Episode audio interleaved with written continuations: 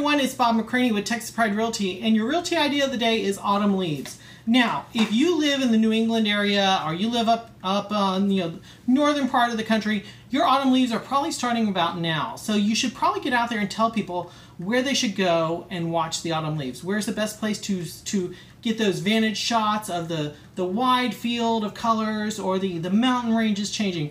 I live in Texas, so we're going to get a week and a half of autumn leaves and then they'll be done.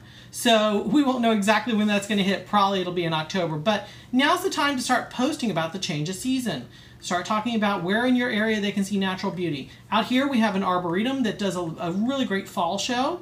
So, but you want to get to it early because if you go a little later in the season, the fall show is kind of peaked. So, anyway, start talking about autumn leaves on your social media, post pictures, tell people where to go to get those great shots of their family. Take care. Bye bye.